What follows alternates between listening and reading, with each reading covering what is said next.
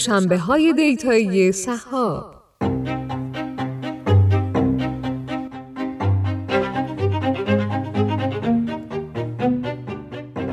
سلام.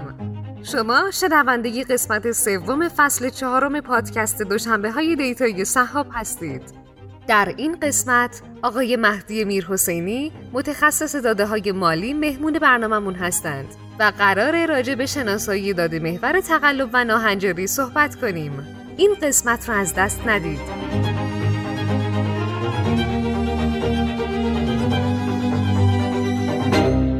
سلام. سلام کاوه جان. شب شما بخیر در ایران. خیلی متشکرم. خیلی ممنون بابت امشب دو هفته پیش که با هم صحبت کردیم لطف کردیم که در واقع کارا رو جمع جور کردیم. این هفته خدمت شما هستیم و راجع به موضوعی صحبت می‌کنیم که خیلی راجبش میشنویم ولی تا حالا توی دیتا مانده صحبت نکرده بودیم. ما طبق روال همیشگیمون دوست داریم یکم بدونیم راجع به گذشته تا بیایم برسیم به حال آینده. من مهندسی مواد خوندم در مقطع لیسانس و فوق و بعد از لیسانس در واقع در طول فوق لیسانس ما یک پروژه رو اون زمان برای کار می‌کردیم. نهایتا منجر به این شدش که ما در واقع دعوت بشیم که در واقع یه شرکتی به استارتاپی رو برای اینکه کامپیوترایز کنیم. کار این داستان شروع شد. البته مثلا چهار سال بود که من روی اون موضوع کار می‌کردم. و بعد در واقع از سال 88 که ما درگیر اجرا شدیم من خودم به شخصه کم کم در واقع از حوزه مالی برنامه‌ریزی مالی برنامه بودجه و مدیریت. و نهایت مهدی جان صداتون قطع میشه. نمی‌دونم مشکل کجاست. الان بهتر شد. بسیار خوب. در حال از اون دوره های سیمولیشن مالی و اینها شروع شد. و دیگه هم به شخصه احساس کردم که علاقه مندیم توی این حوزه خیلی بیشتر از حوزه تخصصی هستش که کار می‌کنم و بنابراین خودم شروع کردم به تا سال 91 91 من شروع کردم به همکاری با یک شرکتی که تو حوزه تولید تجهیزات حوزه نفتی نفت و گاز و اینها فعالیت می‌کرد. یه حدود یک سالی با اون دوستان بودم و بعد هم باز اونجا هم در واقع همین حوزه سیمولیشن و اینها و برنامه‌ریزی مالی به نوعی بود. و بعد هم دیگه سال 92 من در واقع رفتم صندوق نوآوری شکوفایی. اونجا شروع کار کردم و از اون زمان به حال هم اونجا فضای مالی و سرمایه گذاری و اینها بود. هم دوستان خیلی خوبی اونجا بودن که متخصص بودن اکثرشون تو این حوزه ها و بنابراین باز دانش من از از جهت تجربی تو این حوزه بیشتر شد. مطالعات هم همین صورت. تا سال 2017 یعنی سال 95 که به اصطلاح من move کردم اومدم امریکا اینجا هم شروع کردم. یعنی راستش رو بخواید اصلا هیچ تمایلی به اینکه بخوام برم ادامه تحصیل بدم نداشتم. اون زمان ترجیحم این بودش که نهایتا یه MBA finance بگیرم و وارد حوزه کار بشم. ولی و یا PhD finance حالا. منتها خب اینجا با خیلی از دوستان و کسانی که بودن چه بچه‌هایی که اینجا بودن و تحصیل می‌کردن چه کسایی که تو حوزه کار بودن به اصطلاح مشورت کردم. نهایتا تصمیمم این شدش که دیدم که اون چیزی که واقعا fit تره به چیزی که من بهش علاقه دارم یعنی اون شبیه سازی های مالی و اینها تو حوزه data science بیشتر میگنجه.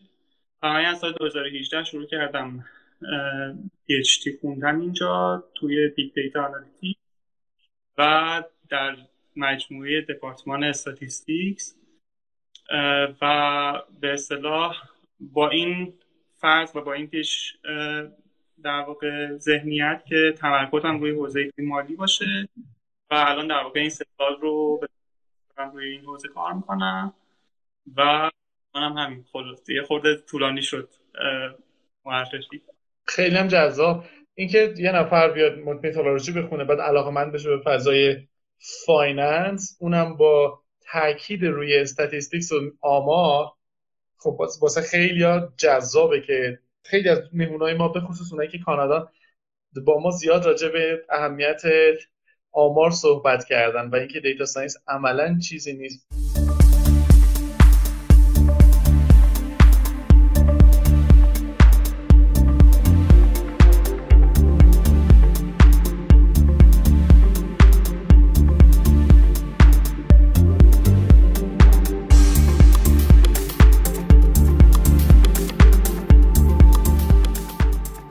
بریم سراغ اصل مطلب.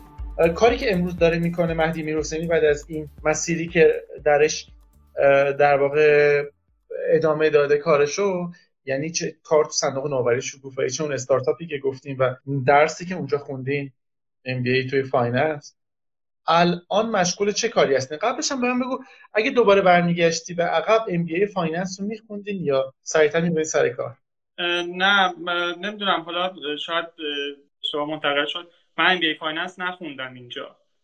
تمایلم این بودش که MBA finance بخونم. ولی تصمیم نهاییم این شدش که برم و روی data science با تمرکز روی data ی finance شده اینطوری نبود. راستش اینه که MBA finance رو به عنوان یه رشته خیلی خوبی می‌شناسم خودم شخصا. ولی بیشتر کاربرد data و اینها اونجا بحث میشه. توی عمق این که چطور ما مدل می‌کنیم و اینها یه ذره اون لایه عمیقتر ریاضیتر تئوریترش رو خیلی ورود نمی‌کنه. خیلی هم خوب. و داستان anomaly detection و fraud detection چجوری وارد زندگی شد؟ anomaly detection و fraud detection به اصطلاح یکی از موضوع هایی بودش که یعنی در واقع یکی از چیزهایی بودش که من از قدیم دوست داشتم کار بکنم. هست کلا این change point detection حالا موضوع general ترش که نهایتا یه بخشش به fraud detection و اینها. موضوعی بودش که خب تو ذهن من بود. زمانی که اینجا اومدم به عنوان کار تحقیقاتی شروع کردم کار کردن روی این موضوع و نهایتا 2019 summer تابستون من یه scholarship ی رو گرفتم از مایکروسافت. الان به صورت تخصصی من روی fraud detection کار نمی کنم تخصصی روی بحث change point detection کار می‌کنم که یه بحث general تری هست. fraud detection یا anomaly detection یکی از اپلیکیشن هایی هستش که برای این موضوع هست. یعنی حالا من می‌تونم وارد بحث یه ذره جزئی تر بشم و اینها. شاید شفافتر بشه که دقیقا کاری که الان دارم من می‌کنم کجا هستش. ولی fraud detection یکی از کاربردهایی هستش که برای change point detection به اصطلاح شناخته میشه. خیلی هم عالی. و مخاطب شما ذی‌نفعایی که این مسئله دارن معمولا کیان؟ خیلی گسترده است راستش. موضوع fraud detection و anomaly detection کاربردهاش و در واقع مشتریانش. این مشتریان می‌تونن از حوزه های مالی و بانکی و اینها باشن که خب خیلی مرسومه خیلی شاید قدیمی ترین حوزه هایی باشه که توش این موضوع مطرح بوده از زمانی که موضوع تبادلات بانکی و مالی بوده. به هر حال موضوع تقلب هم بوده و به هر حال این موضوع مطرح بوده.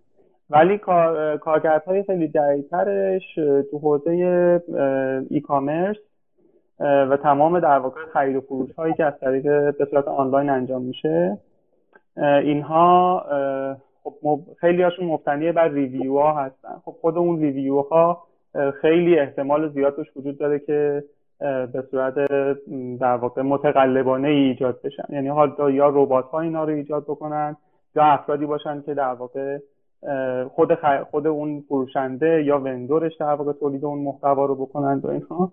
اونها یه حوزه هست. تو حوزه های تقلب توی مصرف در واقع شبکه زیرساخت شامل مثلا شبکه برق کسانی که مثلا از شبکه برق در واقع سرقت می‌کنن باز اینها حوزه هایی هستن که حوزه detection توشون مطرحه. به حضور شما عرض بکنم که حتی تو بحث ترافیک باز این موضوع به نوعی مطرح هست. و خیلی گسترده است. واقعا یه مورد دو مورد رو نمیشه بهش اشاره کرد. تقریبا تو هر صنعتی وقتی که شما با این پدیده مواجه باشید که یک روندی رو دارید که اصطلاحا nominal ه یا نرماله و یه چیزهایی توش اتفاق میفته که غیر نرماله و شما می‌خواید اون رو شناسایی بکنید. در هر حال به این موضوع anomaly detection به صورت کلی برمیخورید.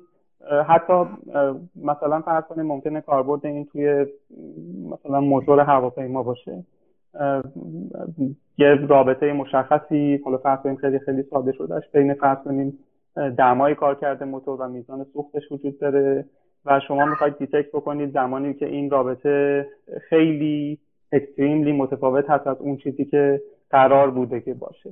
باز اینجا می‌تونه در واقع اون anomaly detection به کار بره. بنابراین شاید این term anomaly یا ناهنجاری خیلی ترم یه ذره technical شده ای باشه ما با outlier ها خب مواجه هستیم تو حوزه های مختلف. outlier ها همون anomaly ها هستن. و وقتی که ما میگیم anomaly detection یه بخش مهم از کار این هستش که outlier ها رو detect بکنیم. یعنی شناسایی بکنیم چیزهایی رو که از روند نرمال یا روند معمول یک فرایند خارج هستن. anomaly detection یه ذره وقتی که شما میاید و داده ها رو می‌برید توی حوزه سری های زمانی بیشتر با این term anomaly detection شناسایی میشه. یعنی وقتی که شما روند رو در طول زمان بررسیش می‌کنید. به خاطر همین خیلی اینها با همدیگه واقعا نزدیک هستن و این کلیت موضوع آره خیلی جالبه. پس جوری که من فهمیدم انگار که در یک سطحی یک سری آدم هستن که هیچ فرقی نمی‌کنه که تکنیکی چه data یی رو دارن می‌بینن ولی می‌تونن anomaly رو detect بکنن با تحلیلایی که انجام میدن. در یک سطح دیگه یا در یک دایره دیگه ای که با این دایره داره کار می‌کنه آدمایی هستن که domain یا دام... حوزه ای که این data ها مربوط به اونه رو می‌شناسن و می‌تونن تفسیر بکنن که معنی این رفتار ناهنجار یا غیر متعارف چیه. درسته؟ دقیقا همینطور. هست آره و آیا و آیا دایره سومی دیگه هم وجود داره که کنار این دوتا بشن یه تیم کامل؟ ببینید واقعیت اینه که آره دقیقا همینطوریه. یعنی شما به عنوان یه data scientist کسی که با داده کار می‌کنید حتما حتما نیاز به این دارید که اول از همه بفهمید که اون داده چیه. و برای اینکه اون قسمت رو بفهمید نیاز به کسانی دارید که تو اون حوزه خاص متخصص اون موضوع هستن. و می‌تونن خیلی دامنه search شما رو دامنه تحلیل شما رو خیلی محدود بکنن. شما برید و دنبال اون چیزی بگردید که واقعا باید بگردید نه هر چیزی که ممکن اتفاق بیفته و بنابراین بله ما توی هر حوزه ای که در نظر بگیرید حالا این می‌تونه تو ژنتیک باشه توی بانکداری باشه یا تو هر حوزه دیگه. موضوع anomaly detection خب موضوع نرمالی هست. شما به عنوان یک متخصص داده ممکنه روش های مختلف الگوریتم های مختلف مکانیزم های مختلفی رو برای شناسایی اینها داشته باشین. و اون کسی که از طرف کاربر یعنی از طرف جایی که قراره از این استفاده بکنه اون میاد و دانشش رو اضافه می‌کنه به شما و به شما کمک می‌کنه برای اینکه دنبال هدف درست بگرده. حالا معمولا همچین پروژه هایی برامون یکم راجع به زینفعاش و مخاطبینش گفتی. می‌خوام بدونم که بیایم روی زمین و یه پروژه واقعی رو از ساید مهدی باش آشنا بشیم و این جزئیات رو در عمل ببینیم. میشه؟ آره حتما.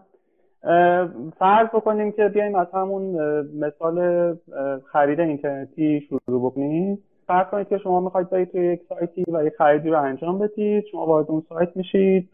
خب هدف این سایت این هستش که بتونه در واقع در کوتاهترین زمان کالا رو یا محصول رو برای شما تامین بکنه و در این حال مطمئن از این بشه که شما در واقع real هستید یعنی یک یک کاربر real هست. خب اولین کاری که می‌کنه ممکنه که بیاد و یه سری metadata در واقع جمع آوری بکنه شامل اینکه location شما کجاست از چه IP وصل شدید به اون سیستم و عرض کنم که ممکنه مثلا فرض کنیم که browser شما رو detect بکنه از browser شما یک سری data در واقع دریافت بکنه و الی آخر و بعد باید بیاد و اینها رو باید در کنار همدیگه قرار بده و شناسایی بکنه که آیا شما real هستید یا نه. پس اولین گامش اینه که مطمئن بشه که شما یک real person هستید. چطور ممکنه بفهمه که شما نیستید؟ مثلا فرض کنیم ممکنه شما یه آدمی باشید در فرض کنیم تهران IP شما از تهران هست. ببخشید فرض کنیم location شما یعنی شما جایی که رفتید اعلام کردید که کجا هستید تهران هست یا آدرسی که می‌خواید مثلا کالا براتون ارسال بشه در تهران هست. ولی IP شما از مثلا یه جایی در بذارین بگیم مثلا در روسیه.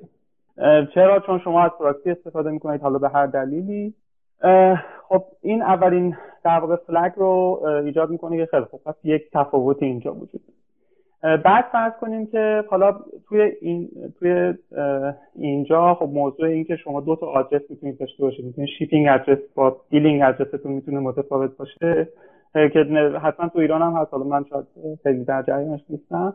ولی به هر اون تفاوت اون باز خودش می‌تونه یک نشانه ای باشه از اینکه شما ممکن هستش که بخواید که متقلبانه در واقع یک رفتار متقلبانه باشه خب همه اینها وقتی کنار هم دیگه جمع میشه میشه در واقع یک سری feature برای یک user مشخص. می‌تونه شامل history خرید شما باشه می‌تونه شامل تراکنش های قبلی که باشه که شما داشتید نوع کارت های اعتباری که استفاده کردید توی خرید اون محصول و هر نوع اطلاعاتی که در واقع برای سیستم بتونه کمک بکنه که شما رو ولید بکنه. یعنی شما شما به عنوان یک کاربر ولید در واقع برای سیستم شناسایی بشه اینها در واقع جمع آوری میشه.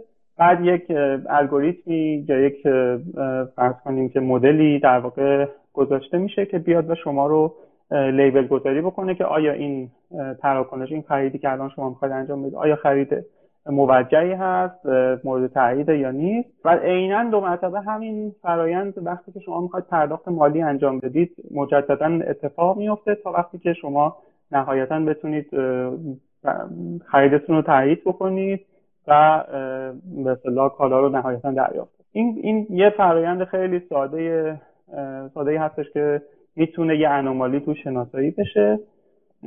عرض کردم یک کاربرد دیگهش گفتم توی review هایی که نوشته میشه. مثلا ممکنه شما توی اون سایت برید و 50 تا review برای اون محصول مشخص وجود داشته باشه. خب ممکنه هر کسی این review رو بنویسه. خب اومدن یه مرحله این رو پیش بردن گفتن که verified purchase ها در واقع مثلا بهشون امتیاز بالاتری داده بشه. یعنی کسایی که واقعا مطمئن هستن که خرید کردن بعد اومدن review نوشتن. بعد دیدن که خب ممکنه که دو مرتبه همین هم توش تقلب ایجاد بشه. کسانی میومدن و با های جعلی یه جایی خرید می‌کردن و بعد دو مرتبه میومدن ریویو میشن و بلافاصله محصول رو برمیگردوندن. دو مرتبه اومدن یه لول باز این رو بردن جلوتر. گفتن که خب بیایم مثلا توی کسانی مثلا به کسانی که چندین بار یا چند یه تعداد مشخص خرید وریفای شده دارن بیایم یه امتیاز بالاتری بده برای این یک یک بازی بین این پارامترهای مختلف هست برای اینکه مطمئن بشن از اینکه اون اطلاعاتی که در واقع دیده میشه اطلاعات دیگری این یه موضوعه. یه کاربردی که شاید خیلی جدیدتر هم هست. حالا اینا همه اتفاقاتی که شاید توی 20 سال اخیر که ای کامرس در واقع تجارت الکترونیک رشد کرده همه اینها به حال اتفاق یکی از مشکلات جدیدی که در واقع توی شاید 4 5 سال اخیر روش خیلی کار شده و اینها بحث اینترنال فراد هست. یعنی فرادهایی که در داخل سازمان ها اتفاق میفته مثلا فرض بکنیم که یکی از بزرگترین هاشون اتفاقی که دو سال پیش در مورد یکی از بانک های بزرگ اینجا ولز فارگو اتفاق افتاد که به دلیل مکانیزم های تشویقی و promotion ی که روی تعداد حساب های جدید باز شده برای هر شعبه یا برای هر فرض کنیم که کارمند بانک در واقع وجود داشت. کارمندها به نوعی در واقع تشویق می شدن که حساب تعداد بالاتری حساب باز کنن بنابراین می اومدن برای کسانی که اصلا هیچ اینتنشنی نداشتن هیچ ارتباطی با اون بانک نداشتن یه حساب باز می‌کردن برای اینکه ریکورد خودشون رو بالاتر ببرن و این متاسفانه اینطور هم بودش که کل ساختار نسبت به این در واقع آگاهی داشت. یعنی کاملا هایرارکی سازمان نسبت بهش آگاهی که خب زمانی که این در واقع مشخص شد فکر کنم 2018 بود. خب خیلی یک اسکندال خیلی بزرگی بودش و خیلی ضربه زد به برند اون سازمان اون در واقع نهاد مالی. و تا حتی اینکه در کنگره هم مطرح شد پرسش شد از مثلا رئیس اون بانک و نهایتا فکر می‌کنم که مجبور به استعفا شد.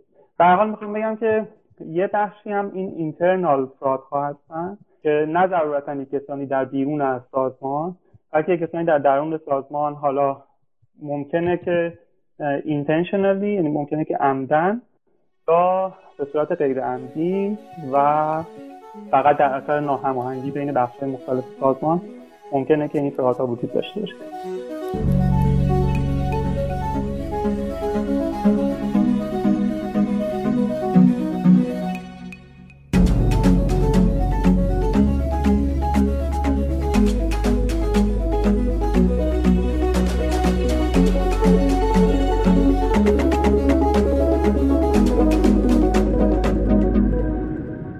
عنوان یه مخاطب عمومی که یک کمی با این حوزه کار کرده یعنی از دور این سوال پیش میاد که خب وقتی یه چیزی در جریانه و ما اصولا توی بحث استراتژیک خودمون میگیم یه سری شاخص ها هست lagging indicator ه یه سری leading indicator ه یعنی شاخصهایی که داره از اتفاقی در گذشته خبر میده به شما و آگاهی میده شاخصهایی که داره پیش بینی راجع به اتفاقی در آینده می‌کنه. اگه بخواد برای ما ارزش واقعی ایجاد بکنه احتمالا باید خیلی آنلاین این اتفاق بیفته تا آفلاین. درسته؟ بله. به دلیل اینکه ما در واقع و اتفاقا به خاطر همین موضوع ما دو تا trend مختلف رو روی موضوع fraud داریم. یکیش تحت عنوان اصطلاحا میگیم batch analyze batch analyze وقتی هستش که شما داده رو دارید یعنی مثلا فرض کنید که داده مال چند سال گذشته رو دارید و میاد روی این در واقع یه آنالیزی رو انجام می‌دید یه تعدادی یه تعدادی anomaly رو detect می‌کنید. و بعد اینها رو به سیستم معرفی می‌کنید برای اینکه تو تو آینده توی اون test data ش در واقع بتونه عمل معمولا زمانی که شما رو مدل batch هستید یعنی batch analyze می‌کنید اصطلاحا داده شما label گذاری شده است. یا اصطلاحا ما بهش میگیم supervised یعنی شما می‌دونید که کدوم ها fraud هستن و کدوم ها fraud نیستن و بعد میان از اونها استفاده می‌کنیم برای اینکه در آینده fraud شناسایی بکنیم این خب خیلی کاربردهای متعدد و متفاوتی داشته تا الان هم داره. ولی خب الان عملا اتفاقی افتاده این هستش که این نمی‌تونه کافی باشه برای اینکه شما واقعا بتونید همه anomaly ها رو detect بکنید. خب پس با این اوصاف ما ممکنه که به صورت batch یا به صورت real time این کار رو انجام بدیم و اگه بخواد real time اتفاق بیفته ارزش کار میره بالاتر. ولی نیاز داره که شما به صورت موازی این کار رو انجام بدید درسته؟ دقیقا. شما بایستی که در واقع شما همچنان batch دارید مطابق batch ی که حرکت می‌کنه. یعنی batch ی که در طول زمان داره اون هم تغییر می‌کنه. و بنابراین بله قاعدتا کار خیلی تخصصی تری هست از تکنیکالی و بعد هم باز یه نکته که شاید جالب باشه من بگم براتون این هستش که گاهی اوقات شما فقط یک استریم نیستش که می‌خواید به عنوان داده روش بررسی بکنید. یعنی اینکه یک فرایند داده یا یک مشتری یا یک فرض کنید که سیگنال نیستش که شما روش ارزیابی انجام بدید بلکه تعداد زیادی سیگنال همزمان در واقع میان و شما روی تک به تک اونها سنسوری رو دارید که بررسی می‌کنه و detect می‌کنه اون تغییر رو و شما به دنبال این نیستید که تک تغییرات رو به شما نشون بده بلکه شما به دنبال این هستید که تغییر کلان توی کل سیگنال های یعنی باز مثال ساده بزنم. مثلا فرض کنیم که در آن واحد چند میلیون نفر دارن تراکنش مالی شما قطعا می‌خواید بدونید که این هر کدوم از این تراکنش های مالی آیا یک تراکنش متقلبانه یا تبهکارانه هست یا نیست. و در عین حال می‌خواید ببینید که توی کل این انجام میشه. آیا پترن مدتی توی کل پیش زمینه شما آیا وجود داره که حالا یه تعدادی از این stream های شما از این data های شما متفاوت از اون pattern کلی عمل می‌کنن؟ و بعد شما بیاید اون رو شناسایی بکنید. این در واقع کاری هستش که اون real time انجام میده. یعنی real time بر اساس سیستم موجود adapt ه میشه و می‌تونه شناسایی بکنه چیزی هر چیزی رو که ممکنه متفاوت باشه از کلیت. و بنابراین می‌تونه یه anomaly یه سطح بالاتری از anomaly رو در واقع detect بکنه. شاید الان زود باشه که بریم سراغ این که حالا organ هایی که سفارش دهنده همچین سرویس های هستن چه معمولا چه جنس organ و چه اکشن ها و چه reaction هایی هستن. ولی این واسه من جالبه که بدونم وقتی میگیم تو حوزه مالی fraud detection و anomaly detection فرق محسوس و قابل توجهی با سایر حوزه ها می‌کنه یا نه با توجه به تخصصه فرق یه فرق مهم داره و چند تا فرق جزئی. اون فرق مهم این هستش که ما وقتی تو بقیه حوزه ها راجع به anomaly detection صحبت می‌کنیم خیلی نیازی به این که ضرورتا توضیح بدیم که چطور این anomaly رو detect کردیم وجود نداره. یعنی اینکه شما می‌تونید یک مدل خیلی پیشرفته black box که black box توش نمی‌دونید چه اتفاقی میفته رو استفاده بکنید و anomaly رو detect بکنید. تو حوزه مالی به دلیل اینکه خیلی نز... سیستم های نظارتی خیلی زیادی وجود داره و شما ذینفعان فراوانی دارید. از ذینفعان درونی سازمانتون که شامل hierarchy سازمان هست یعنی در واقع ساختار سازمان و طبقات بالاتر سازمان هست. تا وقتی که توی به اصطلاح می‌خواید زینفان بیرون سازمانی دارید مثلا سازمان های ناظر بر تبادلات مالی حالا ممکنه فدرال رزرو باشه بانک مرکزی باشه یا هر جای دیگه که الان می‌خواد در واقع سیستم شما رو آدیت بکنه یعنی تایید بکنه. اونها نمی‌تونن نمی‌تونن در واقع فقط بر اساس یک black box به اصطلاح تصمیم بگیرن. interpretability داستان یعنی اینکه موضوع و مدل و روش شناسایی شما قابل توضیح و قابل تفسیر باشه و قابل تایید باشه. این یه تفاوت خیلی جدی هست که ما تو حوزه مالی باش مواجهیم و تو بقیه حوزه ها شاید انقدر پررنگ این وجود سازمان های ناظر توی نهادهای مالی یکی از جاهایی هست باعث میشه اینترپرت بودن مدل یعنی قابل تفسیر بودن مدل بسیار بسیار شما نمی‌تونید هر مدل فنسی خیلی پیچیده پیشرفته ای رو با فرض کنید دقت بسیار بسیار بالا استفاده بکنید برای اینکه نمی‌تونید اون رو توضیحش بدید بعدا. و ضمن اینکه خب انواع اقسام رگولاتوری های مختلف وجود داره. های محکمتری اینجا وجود داره. شما باید اون guideline ها رو ازشون تبعیت بکنید. transparence بودن یا شفافیت در اطلاعات تو اینجا خب قاعدتا تمرکز و تاکید بیشتری بهش هست. و لذا اینا در واقع تفاوت های باز جزئی تر هستن توی حوزه امون. خیلی جالبه واسه من چیزی که گفتی در مورد sector مالی منو یاد در واقع مسائلی میندازه که الان باش روبرو هستیم. مثلا ما الان توی شرایط خاصی از بورس هستیم. وقتی مقایسه می‌کنم بورس ما رو با بورس ایالات متحده اونجا یه SEC هست stock exchange council یا یه همچین چیزی اسمش یادم رفته. ولی کارشون اینه که چیز می‌کنن دیگه. روی security بورس و روی integrity ش قشنگ حواسشون هست. نمی‌ذارن حتی یک تخلف مثلا به این راحتی اتفاق بیفته. بعد داشتم مقایسه می‌کردم. اینجا خیلی راحت سازمانهایی که دارن اطلاعات بورسیشون رو به صورت رانت اطلاعاتی در اختیار بقیه می‌ذارن. چون می‌دونید دیگه قسمت عمده ای از سهامداران سهامدارای حقوقی هستن. و به راحتی می‌تونن بازار رو دچار تغییراتی بکنن که از آب گل‌آلود ماهی بگیرن.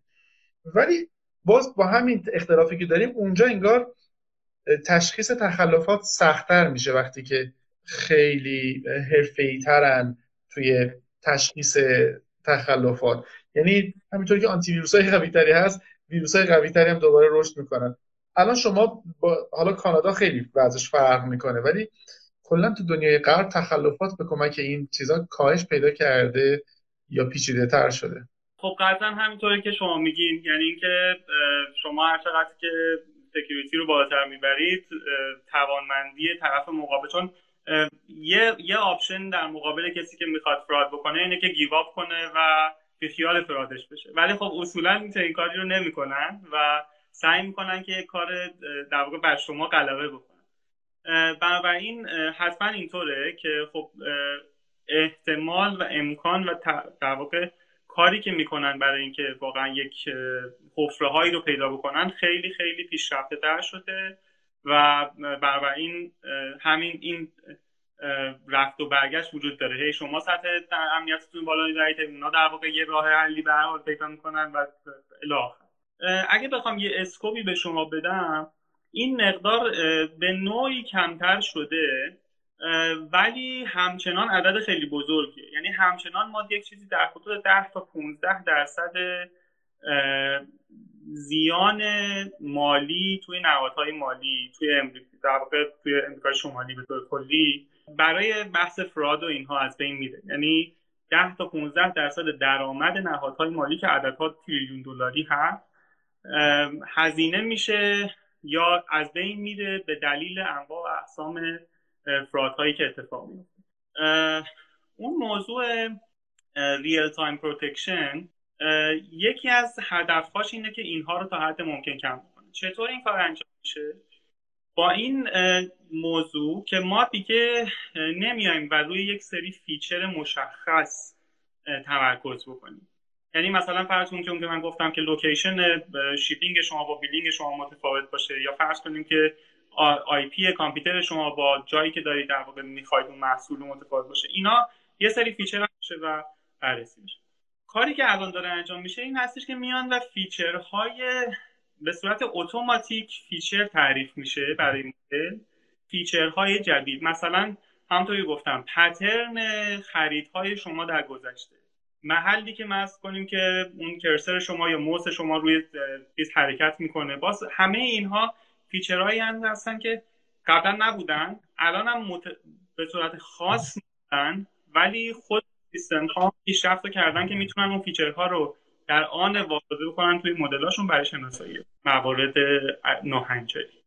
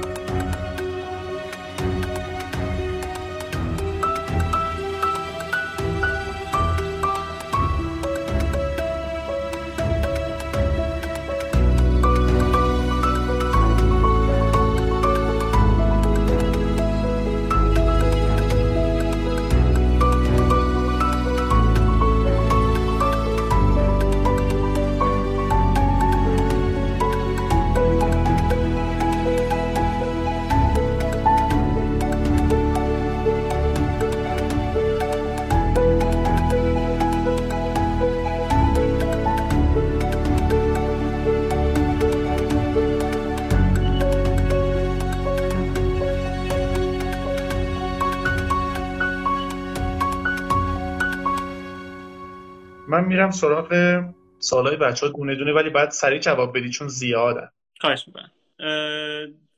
کنیم به جلوگیری از فرار مالیاتی. بله این موضوع خیلی جالبی هست. بحث های فرار مالیاتی باز یکی از کاربردهای مهم توی بحث fraud detection هست. یکی از بحث ها بحث شناسایی جعل اسناد هست که به اصطلاح اطلاعات و داده های un به, به حساب میان. یعنی اطلاعاتی که به صورت un هستن مثلا متنن تغییرات اساسنامه ها اتفاق میفته تغییراتی که توی هیئت مدیره ها اتفاق میفته و الی آخر. و اینها می‌تونه در واقع ورودی باشه بعد از یک سری processing تبدیل بشه به یک یک سری مؤلفه یک سری شاخص و بعد شناسایی بشه به وسیله فرض کنیم دیتکتورها. که آیا اینها احتمال وقوع جعل توی اسنادشون وجود داره یا نه؟ این یه مورد هست. باز از موردهای دیگه ای که من حالا اینجا بخوام از نوتام تقلب بکنم استفاده بکنم. روی جعل هویت باز یکی از مباحث مطرح هست. چون من خب راجع به به طور خاص راجع به در واقع fraud detection anomaly detection روی داده هایی که structured هستن مثل داده های مالی و اینها صحبت کردم روی داده های un مثل تصویر یا عکس و اینها هم می‌تونه anomaly detection ها استفاده بشه. باز برمیگردیم به ها مثلا ممکنه این یه سند باشه عرض کردم یا جعل هویت باشه یا ممکنه اصلا توی یک فرایند پزشکی باشه برای شناسایی یه تومور فرض کنیم که یه تومور توی سیستم ریه شما یا هر جایی که داره فیلم برداری ازش اتفاق اونا هم مدل های anomaly detection هستن برای این بله بحث جعل اسناد جعل هویت و اینها مواردیه که توی بحث فرار مالیاتی و اینا استفاده میشه. البته اصلا البته اینا خیلی خیلی وابسته به این هستن که داده به اندازه کافی وجود داشته باشه. نظام جامعی برای جمعآوری داده نداشته باشید خب همه اینها می‌تونن یه مقداری ضعیفتر عمل بکنن توی شناسایی سواله کمی تخصصی تر self-organizing map میگه استفاده میشه از شبکه های self-organizing map راستش من باهاش آشنایی ندارم و من چیزی راجع بهشون نشیدم ممکن هست. به اطلاعات منم اطلاعات در حد خیلی تجربه شخصی من هست کاری که دارم می‌کنم. حوزه خیلی خیلی گسترده است. فقط یه scope بخوام بهتون بدم. الان یه نهادی هستش که یعنی یک سازمان سازمانی هستش که کسانی که رو حوزه fraud detection اونجا در واقع با هم در ارتباطن تو کل دنیا. الان یه حدود 85 هزار نفر عضو داره. و تو همه جای دنیا در واقع اینها دارن با هم کار می‌کنن ارتباط با هم برقرار می‌کنن و حوزه ها خیلی خیلی متعدده. یک درصدشون هم اطلاعات آره. این موضوع بعدی چی؟ البته به نظرم این سوالیه که یک مقداری موضوع فنیه و ربطی به کار ما نداره. میگه data stream data stream processing بازارهای آنلاین و بورس جهانی و قیمت کامنتر چطوری میشه انجام داد؟ اگه من سوالشون رو متوجه شده باشم منظورشون این هستش که چطور میشه این برای بحث anomaly detection استفاده کرد؟ یکی از باز کاربردهای حوزه detection که بیشتر میره روی بحث change point detection که یه, یه تفاوت جزئی داره اگه لازم شد من توضیح میدم. روی این هستش که بیاد و روی در واقع stream های مختلف فرض کنیم قیمت بورس قیمت stock های فرض کنیم S&P 500 رو در نظر بگیره. و بعد بیاد بر اساس این قیمت ها و یه سری پارامترهای کلان اقتصادی مثل فرض کنیم که نرخ بیکاری نرخ exchange دلار به یورو و و و و هزاران پارامتر دیگه. اتفاقاتی رو که توی زیر ساخت بازار افتاده و هنوز دیده نشده رو detect بکنه و report بکنه. مثلا فرض کنیم که ممکنه خیلی مثال خیلی خیلی معمولیش ممکنه وجود حباب توی یک بازار مالی باشه. مثلا وجود حباب در بازار فرض کنیم مسکن. این می‌تونه از طریق اینو شما نمی‌تونید با یک یا دو یا ده تا indicator مشخص شناساییش بکنید. بلکه لازم هستش که یک به اصطلاح technical ش یک global hypothesis تعریف بشه و وقتی که اون global hypothesis یعنی اون تست فرضیه عمومی رد شد حالا می‌تونید شما این رو ارتباطش بدید به وقوع یک حباب در فرض کنیم که مثلا بازار مسکن لذا از این جهت شاید شاید نمی‌دونم من سوال ایشون رو در یک جواب دادم یا ولی می‌تونه مرتبط باشه. علی مهدویان یکی از مهمونای ما بود. خودش هم تو حوزه fraud detection کار کرده تو حوزه مالی تو ایران و الان هم داره توی حوزه analytics توی پرداز کار می‌کنه. بله. خیلی هم کمک کرد توی سوالایی که من تهیه کرده بودم سوالشون اینه که با توجه به این دسترسی به داده های label دار تو این حوزه سخته یا اگر هم هست مشکل داده های نامتوازن رو هستیم آیا روش های بدون سرپرستی فکر کنم منظورش اون قدرت کافی در شناسایی تخلف رو دارند یا ندارند؟ قطعا دارن و گفتم شاید تمرکز الان روی بیشتر اون حوزه های unsupervised هست تا supervised supervised همچنان خیلی خیلی مهمه و خیلی کار میشه روش. ولی بیشتر تبدیل به اپلیکیشن حوزه های تحقیقاتی بیشتر اومدن روی unsupervised ها کار می‌کنن و تمرکز روی این هستش که توضیح من ببخشید که یک سر کنم و اینکه باید سه کلمه های انگلیسی رو تبدیلش می‌کنم. روی distribution ها روی توزیع pattern ها بیان شناسایی بکنن و بعد تفاوت pattern ها رو به عنوان اطلاعات به به عنوان یک ساختار شناسایی بکنن که میشه همون بحث unsupervised یعنی شما یه feature دو feature ده تا feature مشخص ندارید که روشون بگید که این این این به این دلیل حالا من اینو fraud اعلامش می‌کنم. توی high dimensional یه pattern مشخصی وجود داره که به نظر متفاوت از pattern دیگه است و بنابراین اون رو رنگ می‌کنید کاندیدش می‌کنید به عنوان anomaly و بعد میرید بررسی می‌کنید. این هم شاید نکته جالبی باشه که من اشاره بکنم. حالا مرتبط هم هست با این موضوع. اینکه در نهایت همه این سیستم ها فقط می‌تونن به شما کمک بکنند که شما فیلتر بهتری بکنید و به جوابی که باید برسید نزدیک بشید.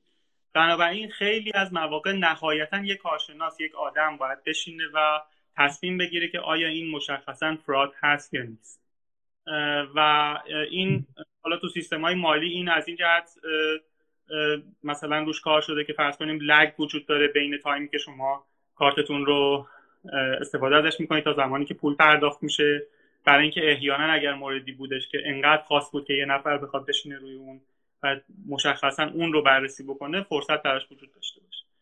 این یه, یه نکته دیگه هم که دوستمون اشاره کردم و من فراموش کردم بگم همین بحث نامتوازن دیتا روی دیتا به خصوص دیتا های لیبل دار به خاطر اینکه میزان فراد خیلی خیلی خیلی نادره. مثلا در ساعت تراکنش مالی اتفاق بیفته. درصد فراد که توشون شناسایی شده حالا خطوطا زیر مثلا یک دهم درصد یا یک صدم درصد. عدد عدد خیلی خیلی خیلی کوچیک هستش و بنابراین ممکن توی این این حوزه ها ضرورتا accuracy سیستم یعنی دقت تشخیص نشون دهنده کارکرد سیستم نیست. یعنی ممکنه شما یک مدلی رو طراحی بکنید که بتونه با 99 و نیم درصد دقت سیستم رو detect بکنه و جواب بده.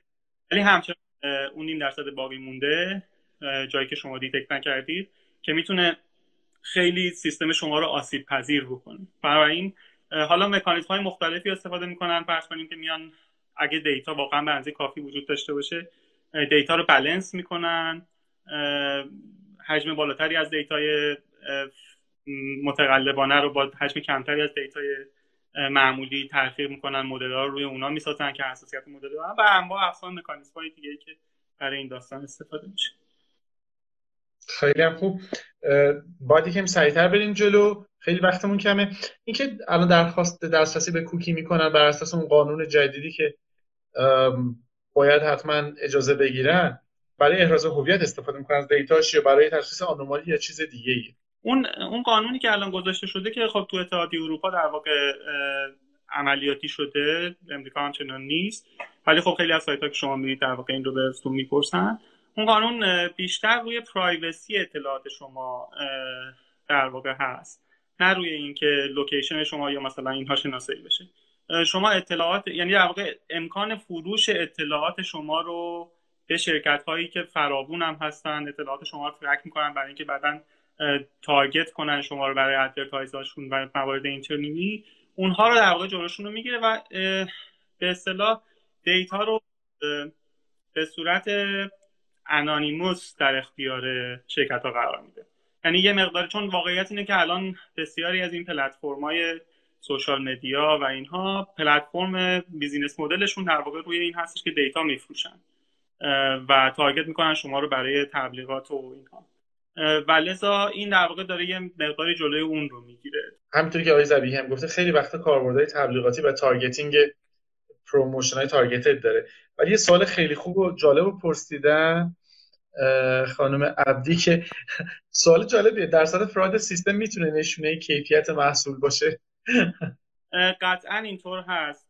اصلا خود اینها می‌تونه یه شاخصی هستش که توی بحث fraud detection استفاده میشه. مثلا همه محصولا خیلی مورد تمایل کسایی که می‌خوان کار کار متقلبانه بکنن و اینا نیستن. یه سری محصولات بیشتر بولدن.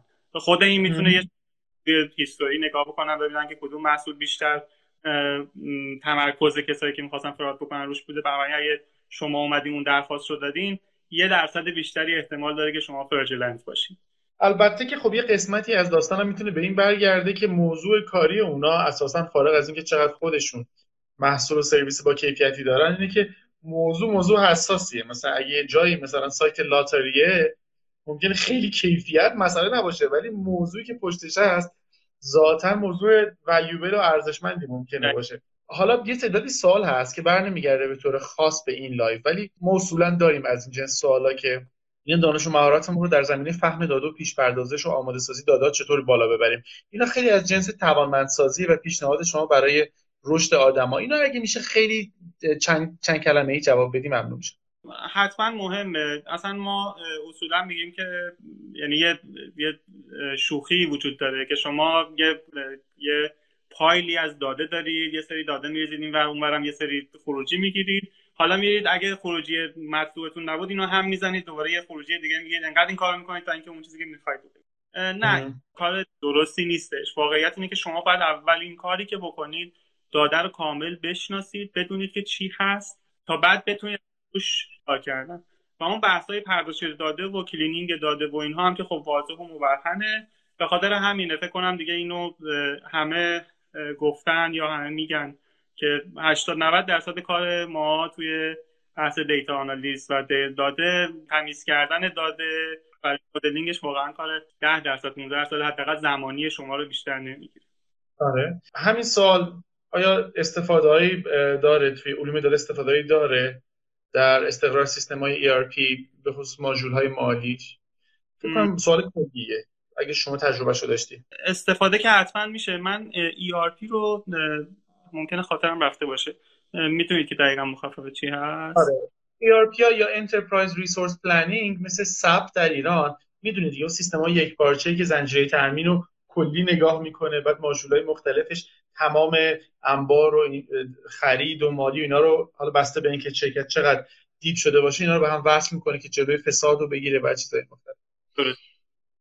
درست حتما که من کردم یه بحث بحث های مربوط اینترنال فراد. یکی از موضوعات خیلی رو بورس الان و خیلی دارن روش کار می‌کنن. نه هم ضرورتا. خب ما وقتی از فراد صحبت می‌کنیم از یه چیز منفی انگار داریم صحبت می‌کنیم. ضرورتا منفی نیست. ممکنه که ما در اون سیستم و منجر به یه سری زیان ها برای سیستم مالی بشه. و عدم عدم شیر کردن اطلاعات بین بخش های مختلف سازمان باشه. این چیزی هستش که بله حتما اینجا کاربرد برش وجود داره. پس به طریق اولا این سوال بعدی هم که بحث حسابرسیه حالا چه internal audit چه external audit می‌تونه خیلی جدی از موضوع fraud detection استفاده بشه درسته؟ قطعا. یکی از موضوعهای بسیار یعنی یکی از حوزه های بسیار پرکاربرد هست این auditing چه internal عرض کردم چه external. به خصوص تو حوزه مالی که خب قاعدتا عرض کردم به خاطر اینکه رگولاتوری خیلی جدی وجود داره اینا خیلی مهم هست. من شاید جالب باشه این رو اشاره بکنم. خب حتما دوستانی که تو حوزه مالی هستن با اون در واقع guideline های بازل و اینها استاندارد های بازل و اینها آشنا هستن. الان در واقع قرار بوده که تا سال 2020 اون فکر کنم 20 تا 20 تا بزرگترین شرکت های مالی دنیا بازل رو کاملا اعمال بکنن که عملا در اجرا این اتفاق نیفتاده هنوز. ولی مثلا قولاشون اینه که تا پایان 2021 تا 2022 عملیاتی بشه. اونا همش مرتبط با همین بحث کنترل روی داده یه بخش جدیدی توی نهادهای مالی ایجاد شده به اسم دیتا لینیش که داده از زمانی که تولید میشه تمام مسیر و اتفاقاتی که براش افتاده رو بایستی که اون استانداردها بشه detect کرد و بشه track کرد و follow کرد. و بنابراین این این چیزی هستش که بعد کاربردش یعنی می‌خوام بگم که فقط بحث حتی internal و حتی درون کشورها هم نیست. الان تو سطح بین المللی در واقع نظام های استانداردی و کنترلی وجود داره که ملزم می‌کنه نهادهای مالی رو که از یه سری گایدلاین ها, پیروی بکنه.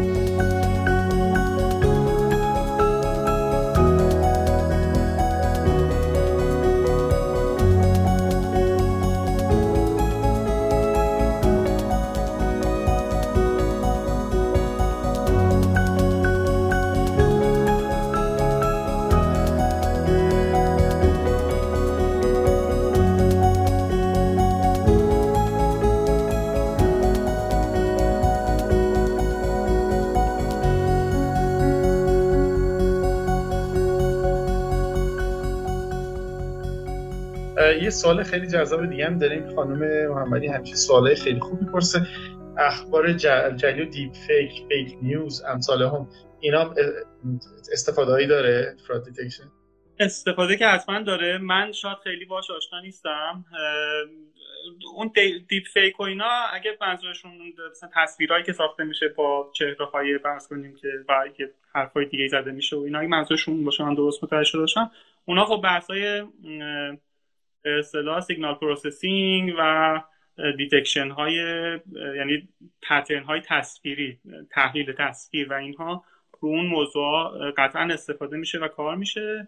چون به هر حال هر چقدر هم که قوی باشه شاید با چشم عادی نه ولی با چشم مسلح با یه, با یه مدل می‌تونید اونها رو detect بکنید و شناسایی بکنید. و پرسیدن راجع به موضوعات نوین برای پژوهش تو این حوزه اگه که با آکادمی هم در ارتباطی یا می‌خونی دنبال می‌کنی؟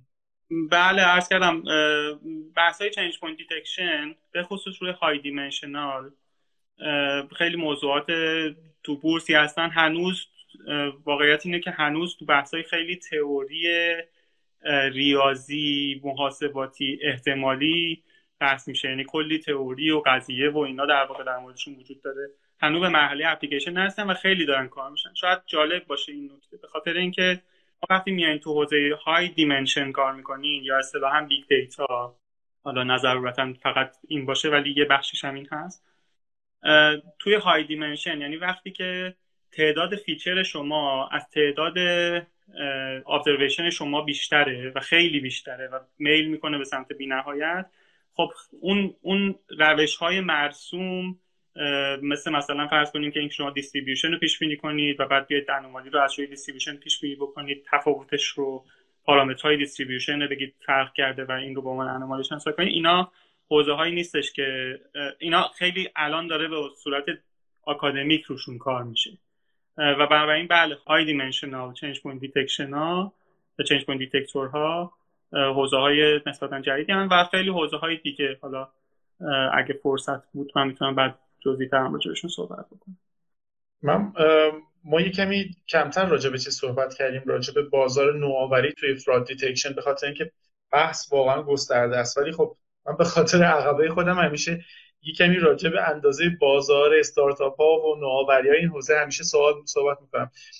مثل اینکه خیلی جالبه market cap یعنی اندازه بازار خود fraud detection سال 2020 23 میلیارد دلار بوده و global ش البته.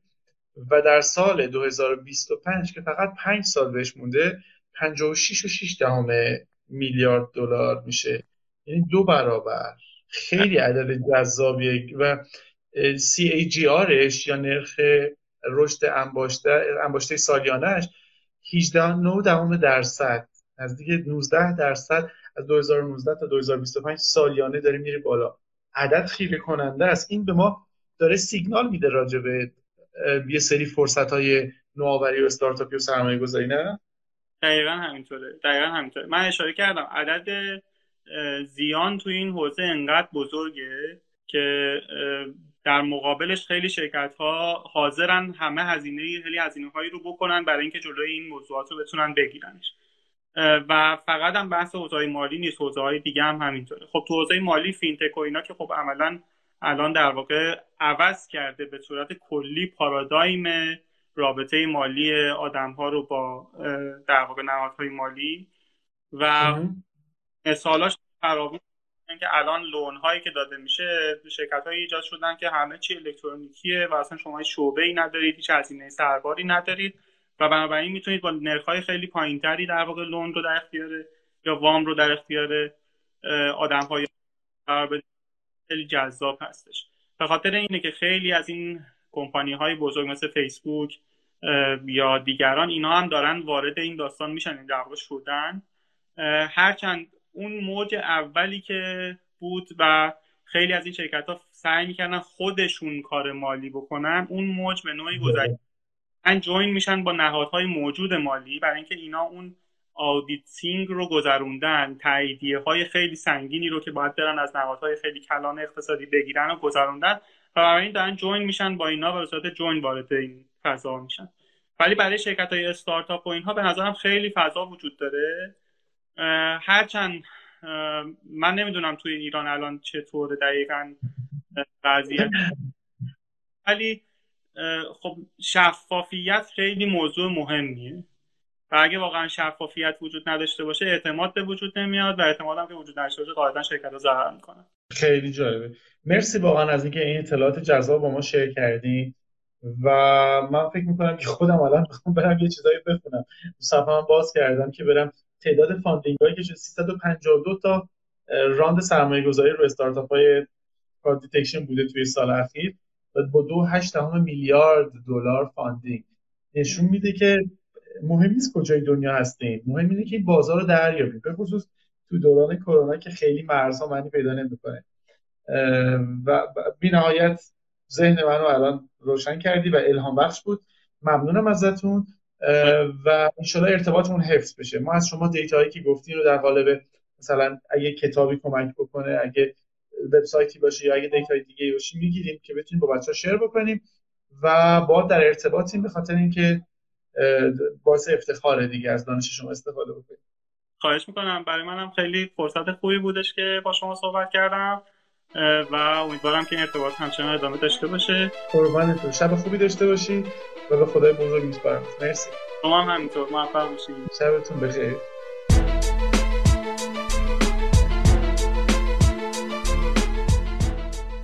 ممنون که شنونده این قسمت هم بودید. موضوع برنامه بعدی علوم داده در صنعت خدمات مالی و سرمایه گذاری هستش. پیشنهاد می‌کنم حتما دنبال کننده این قسمت باشید.